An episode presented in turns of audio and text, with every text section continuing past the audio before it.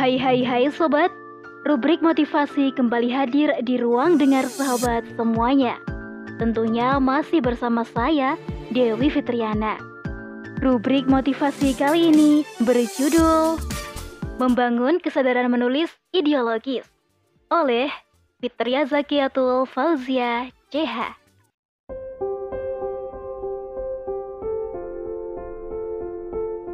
Era revolusi industri 4.0 saat ini telah menjadikan kita lengket dengan aktivitas tulis-menulis. Lihatlah fenomena di dunia maya. Segala aktivitas kehidupan kerap kali diunggah dengan berbagai konten.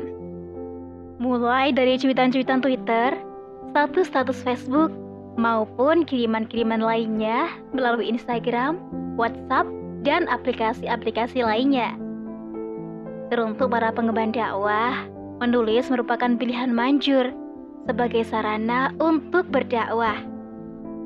Baik hanya sekedar sharing-sharing, membangun dan melawan opini, sampai kepada mengeluarkan unek-unek atau pendapat kepada pemerintah yang dituangkan melalui tulisan.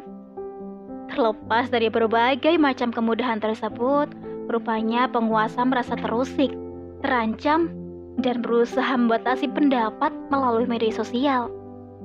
Hmm, berbagai usaha dilakukan hingga tak alang kepalang melalui jalur hukum aturan undang-undang.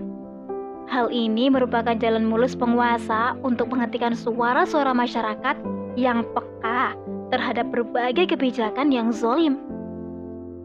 Contohnya, banyak yang sekedar menulis status singkat yang tujuannya juga tidak jelas, diarahkan kepada siapa, dan seketika itu diciduk atas tuduhan pengelanggaran UU ITE. Sob, dari fakta tersebut, maka sebagai seorang opinion maker mengeluarkan ide yang lebih cemerlang kemudian dituangkan dalam sebuah tulisan yang ringkas dengan sejumlah data dan fakta yang valid Begitu juga dibalut oleh sebuah ide serta solusi yang benar menjadi opsi yang tepat sebagai wadah edukasi. Serta membangun kesadaran yang efektif di tengah-tengah masyarakat. Namun, hal ini tidak semudah yang dibayangkan sob. Kesulitan dalam hal tulis-menulis masih banyak dirasakan dan menjadi kendala banyak orang hingga keinginan menulis di tengah para pengemban dakwah masih tergolong rendah. Semua berawal dari pandangan yang sudah terlanjur salah dalam pikiran seseorang terhadap aktivitas menulis, yang menganggap bahwa menulis itu merupakan sesuatu yang berat dan sulit untuk dilakukan. Selanjutnya, inilah beberapa alasan dengan tujuan mengetahui dan memahami pentingnya kesadaran para pengemban dakwah untuk menghasilkan sebuah tulisan ideologis Pertama, menulis itu merupakan seni untuk membalut ilmu dan meningkatkan pemikiran. Ibarat air, ilmu dan pemikiran, jika tidak dialirkan akan menjadi genangan air yang beraroma busuk. Tidak ada manfaatnya. Begitu pula dengan ilmu dan pemikiran tadi, sob. Kita dapat mengalirkannya melalui tulisan sehingga akan menciptakan ide-ide baru setiap saat, setiap waktu yang kita ingin kembangkan. Menurut Imam Syafi'i, ilmu itu bagaikan hewan buruan. Menulis adalah jalan untuk mengikatnya agar tak terlepas. Kedua, sekarang kebutuhan menulis bukan lagi seni yang hanya menyampaikan pendapat. Lebih dari itu, sob, yakni sebagai tanda perlawanan terhadap berbagai perang pemikiran. Baik isu-isu sesat yang ditebarkan penguasa pembenci Islam maupun opini-opini global terkait dengan Islam dan umat. Ketiga, menulis akan membuat kita menjadi seorang manusia yang bermanfaat bagi umat. Islam sudah mengajarkan sob bahwa sebaik-baik manusia adalah tatkala hidup ia mampu bermanfaat bagi orang lain.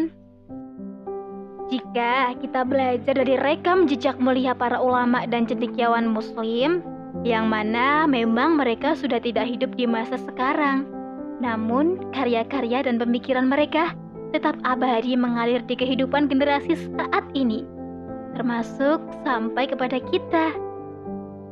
Keempat, berharaplah tulisan kita kelak akan menjadi saksi sejarah perjuangan untuk peradaban Islam, melawan kezoliman yang ada dan dirasakan melalui tulisan, menjadikan pemikiran-pemikiran Islam yang kita miliki sebagai jurus ampuh penghunus kekufuran.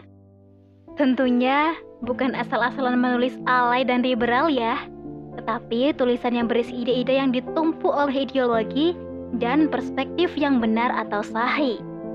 Hingga kelak akan tercatat sebagai amal baik di dunia maupun di akhirat. Jadikan deh tulisan kita sebagai ladang dakwah untuk melanjutkan kehidupan Islam.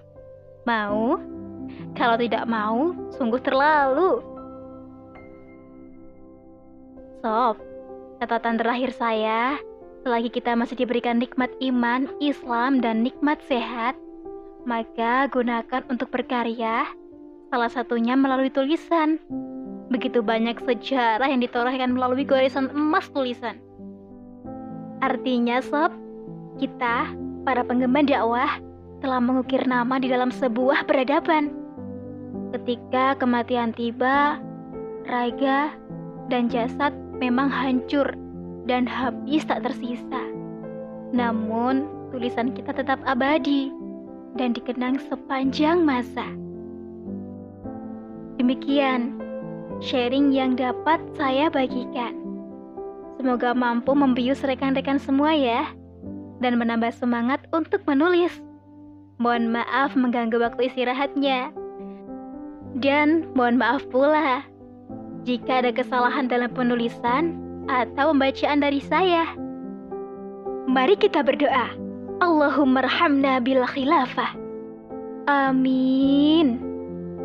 Akhirul kalam. Wassalamualaikum warahmatullahi wabarakatuh.